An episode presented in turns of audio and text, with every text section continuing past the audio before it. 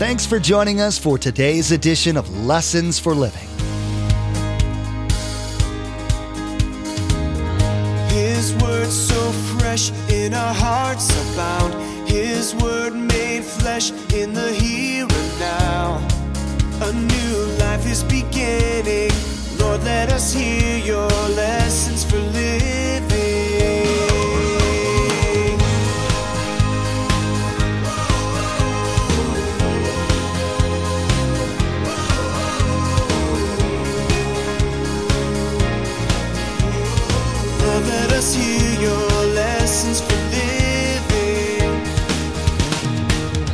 But as we study name, it equals character and it equals reputation. You need to remember this God's reputation and God's character are perfect, they match. My character and my reputation are not perfect, they don't match. But God's is perfect. So when I speak about his name, it relates to his character and his reputation. People give their kids some crazy names these days. They seem to name their kids for any or no reason at all. This is a lot different than the names in the Old Testament. Parents then gave names that had a meaning of some sort, they weren't given frivolously. In Pastor Mark's teaching today, he'll be talking about the relationship in the Old Testament between names, character, and reputation. You'll hear how this applies to God's name and also to you as a Christian, little Christs or Christ follower. Remember, there's quite a few ways to receive a copy of Pastor Mark's teaching. We'll be sharing all that information with you at the close of this broadcast. Now, here's Pastor Mark in Exodus chapter 20 as he begins his message God lives in you. Honor his name.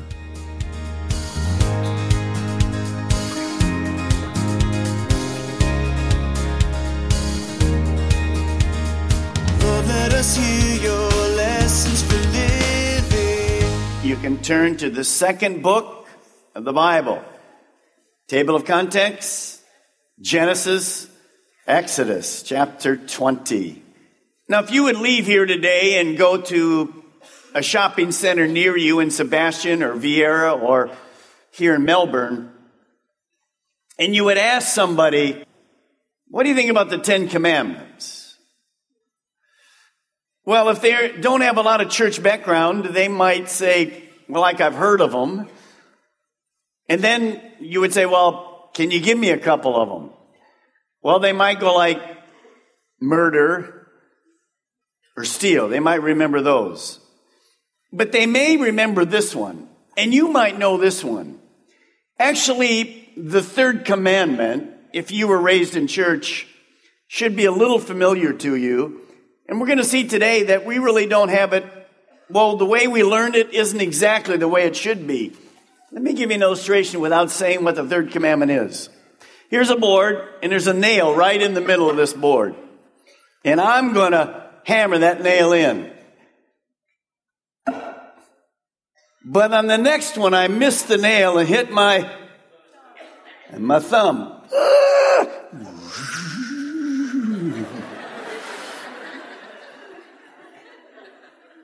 What is the third commandment about? Profanity. Coming right out of my my mouth. Well, is that right? Is that what the third commandment's about? A little, but way smaller than we really have learned. Let's look at it. Exodus chapter 20, verse 7 in the new NIV. Look what it says. You shall not misuse the name of the Lord your God, for the Lord will not hold anyone guiltless who misuses his name. Now, many of us learned it in the King James, and there was a different wording. New King James says, You shall not take the name of the Lord your God. Here's the word in, say it with me, in vain. And then we most of us never remembered that there's a warning at the end of this command. For the Lord will not hold him guiltless who takes his name in, say it with me, in vain. You see, most people, if they know anything about the Ten Commandments, and specifically the third commandment, they think it's about profanity. They think it's about swearing. What do we mean by that? Well, taking the name, as we saw there, the name of God, and adding something to it, i.e., God damn. All of us in the church were raised with that understanding. But it's really a misconception, even though the principle is true. It's a misconception because we don't understand the word name. You see, in the United States, if you're going to have a child, you go through this book about that thick and you find like a neat name you like. Well, the Old Testament was very different. What's in a name? Not too long ago, uh, an individual did a neat study. He went and looked at doctors' names. He found 22 doctors who were named things like this Dr. Needle, Dr. Probe. Here's one, Dr. Lance. Oh, man. He went on and found some others like this Dr. Fix, Dr. Cure, Dr heal. I like that one, don't you? I mean, that's who you'd want to look for. What if you open the yellow pages and you're looking for a doctor and here it says, Dr. Payne. I'm going right down, make an appointment. How about this one? Dr. Klutz. Doctor, you finished my surgery. Leave an instrument in there? Well, maybe. How about this one? Dr. Death. Can you see in a hospital you're in a bed and they're paging the doctor. Well, Dr. Death, please come to room 423. Man. Well, that's because that's kind of the way it was in the Old Testament. And here's the first thing to write. You need to understand this if you're going to understand the third commandment. In the Old Testament, a person's name, it fit the character or the reputation of that person. In other words, it just wasn't a name, but it fit who that person was. Now we know the word character is simply the attributes or the features that make up or distinguish an individual. Character is very important. The word reputation, on the other hand, is the state of being held in high honor. It's really what people think about us. Now, someone has said this reputation is what people think about us, character is what God knows about us. But as we study name, it equals character and equals reputation. You need to remember this God's reputation and God's character are perfect they match. My character and my reputation are not perfect. They don't match. But God's is perfect. So when I speak about his name, it relates to his character and his reputation. When we begin to think about the word reputation, what the world perceives us as, let me give you a couple illustrations. Number one, back in 1980, Linda and I purchased this little teeny yellow car.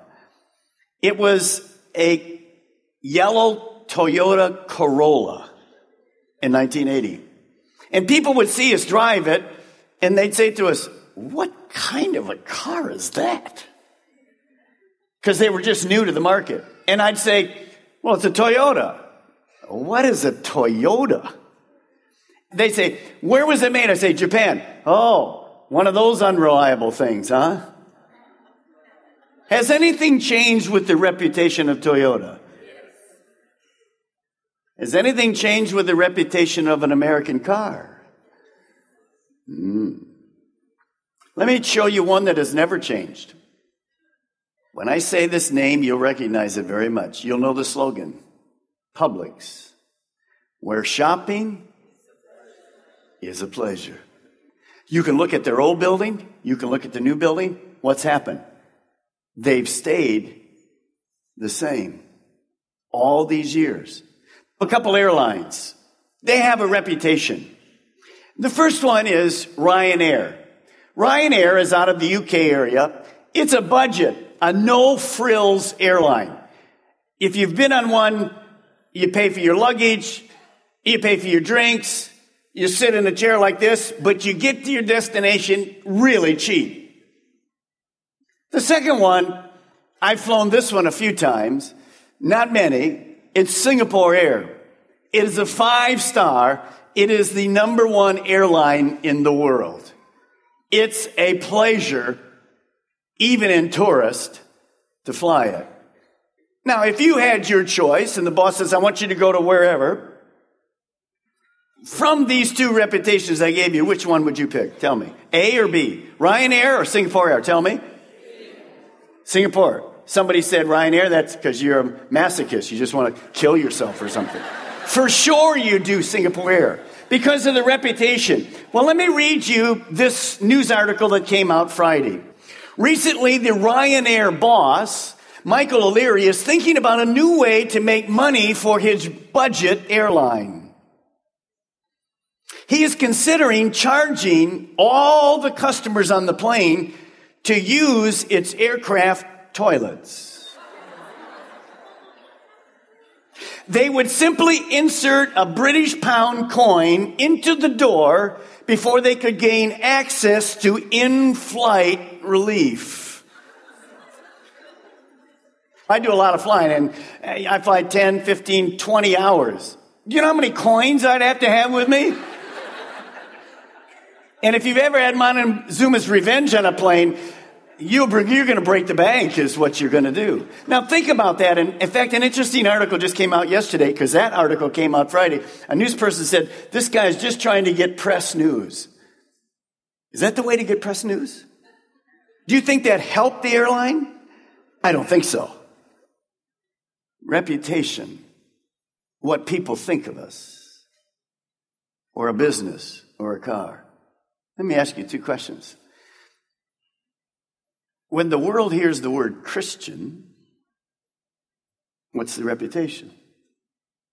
When the world hears Christ follower, what do they think? When they hear the word televangelist, what does the world think? What is the reputation? Let's bring it on close to home. When somebody says Calvary Chapel of Melbourne, What's our reputation?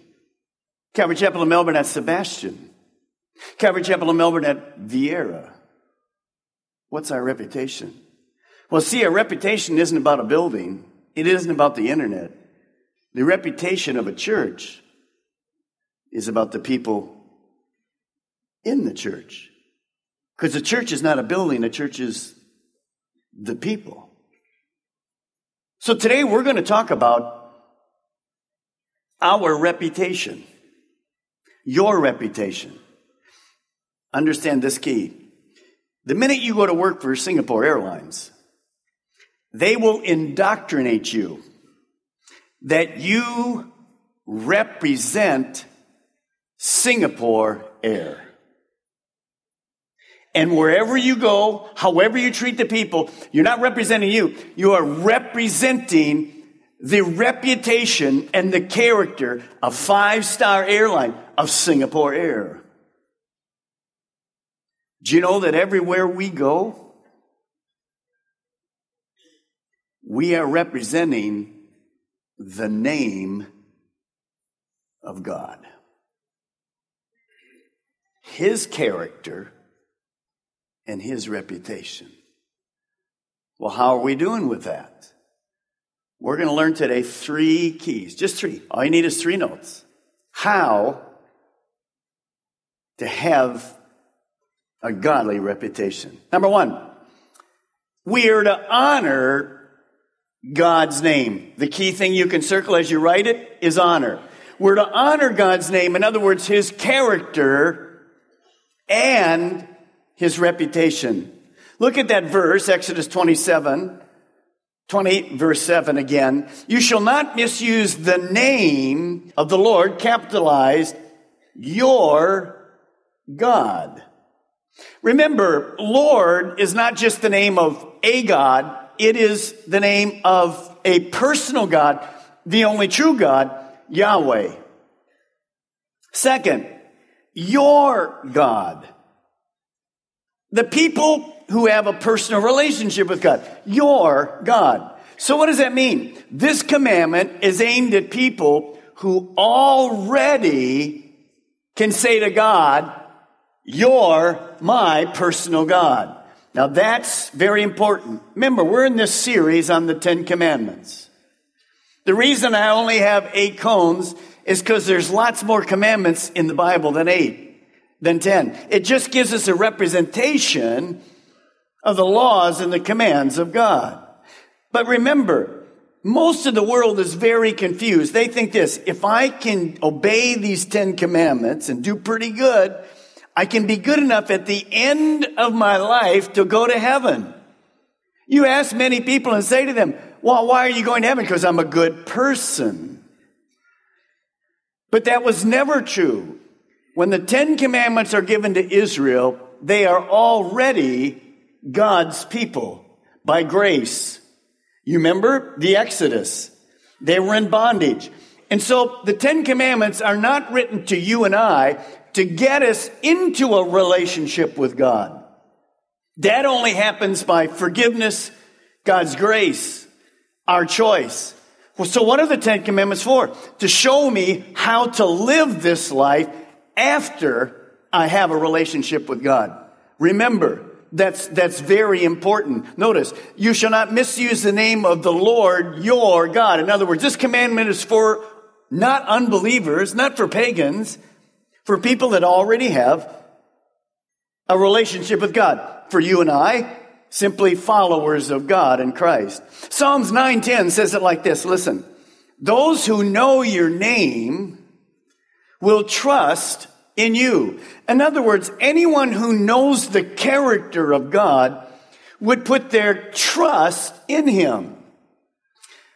Now, the name of God in the Old Testament was highly honored. Let me just remind you a couple ways historically what that was like. You see, in the Old Testament, most people would never pronounce the name of God for fear of taking it in vain. So they left the name of God unpronounceable, basically. You didn't have vowels in it. So they just wouldn't mention it.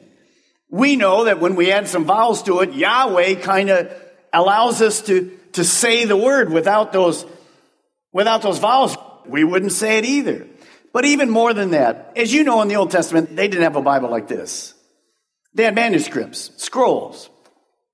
When the religious people would rewrite and make another copy, let's say of the book of Exodus, they would sit down, these scribes, they would take a bath in a cleansing pool called a mikvah. If you ever go to Israel with us, we'll see the mikvah, especially up in Qumran. They would take a bath, they would put clean clothes on, and they would sit down. And as they begin to rewrite word by word God's word, when they came to the name of the Lord, they would put that pen down, pick up another pen, and write the name of Yahweh. They would then put that pen down and they would go back to the bath, take their clothes off, take another bath, put another pair of clothes on clean, come back and sit down. Why? Because pretty soon they'll run into the name of Yahweh again. And what would they do? Pick up a separate pen, write it down. They did that all day long. Why? because the name of God was so holy. Now, what about today? We've gone to the other extreme of that today. There's no question about it. The pendulum has swung. There's really no, well, there's no honor for the name of God today.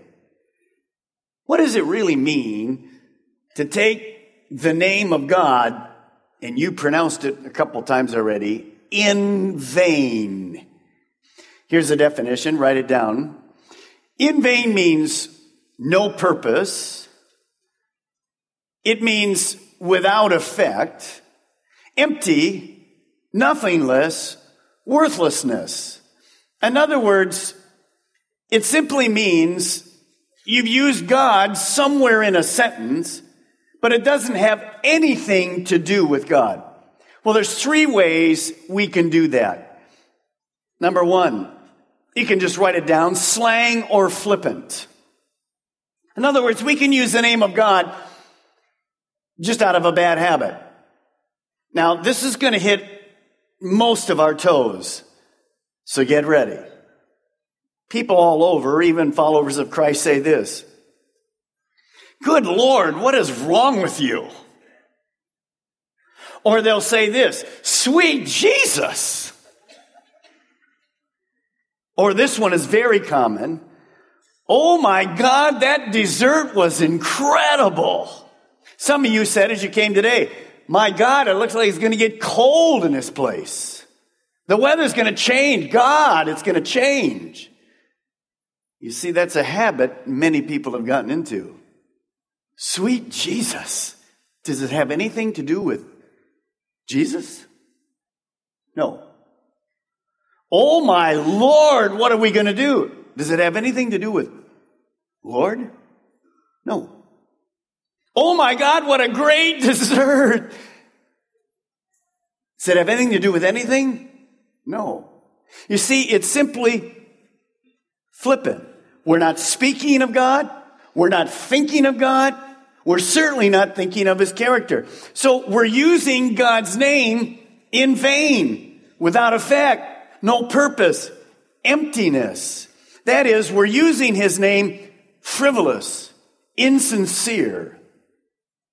Notice the warning from God Lord will not hold him guiltless who takes his name in vain.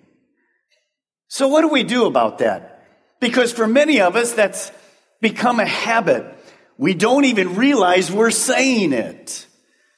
Well, we need to break the habit because it's taking the name of God in vain. How do I do that? Well, one of the best ways to do that, if we're going to honor God's name, is not to use his name thoughtlessly and carelessly and sloppy. So, how do I do that? Well, if you're married and your other spouse doesn't have that habit, they can challenge you with it. If you have a friend and they don't have a habit, they can challenge you. See, because a habit just means I say it without even thinking about it. Today, you found out from Pastor Mark's teaching that the idea of taking God's name in vain is about a lot more than just swearing. You learned that in the Old Testament, a person's name was fit to their character and reputation. You were taught that God views his name in the same way. His name has a relationship to his character and reputation, and you're supposed to uphold that name. We know social media is a big part of everyone's lives, and it's a great way to stay connected with each other. We'd like to add a little bit of joy and Jesus to your Facebook and Twitter pages, so come like and follow us. You'll be able to keep up to date with all the latest information about Pastor Mark, the Ministry of Lessons for Living, and the church behind it, Calvary Chapel, Melbourne. Visit lessonsforlivingradio.com and follow the links to connect. That's lessonsforlivingradio.com. Next time, Pastor Mark will continue his teaching God Lives in You, Honor His Name. You'll hear more about how you should be using and treating God's name, which includes Jesus' name. Pastor Mark will be talking about how the Israelites didn't take the worship of God seriously, and how, if you're not careful, you can fall into the same habits. We wish we had more time today, but we will have to pick up where we left off next time. As Pastor Mark continues teaching through this series, that's next time on Lessons for Living.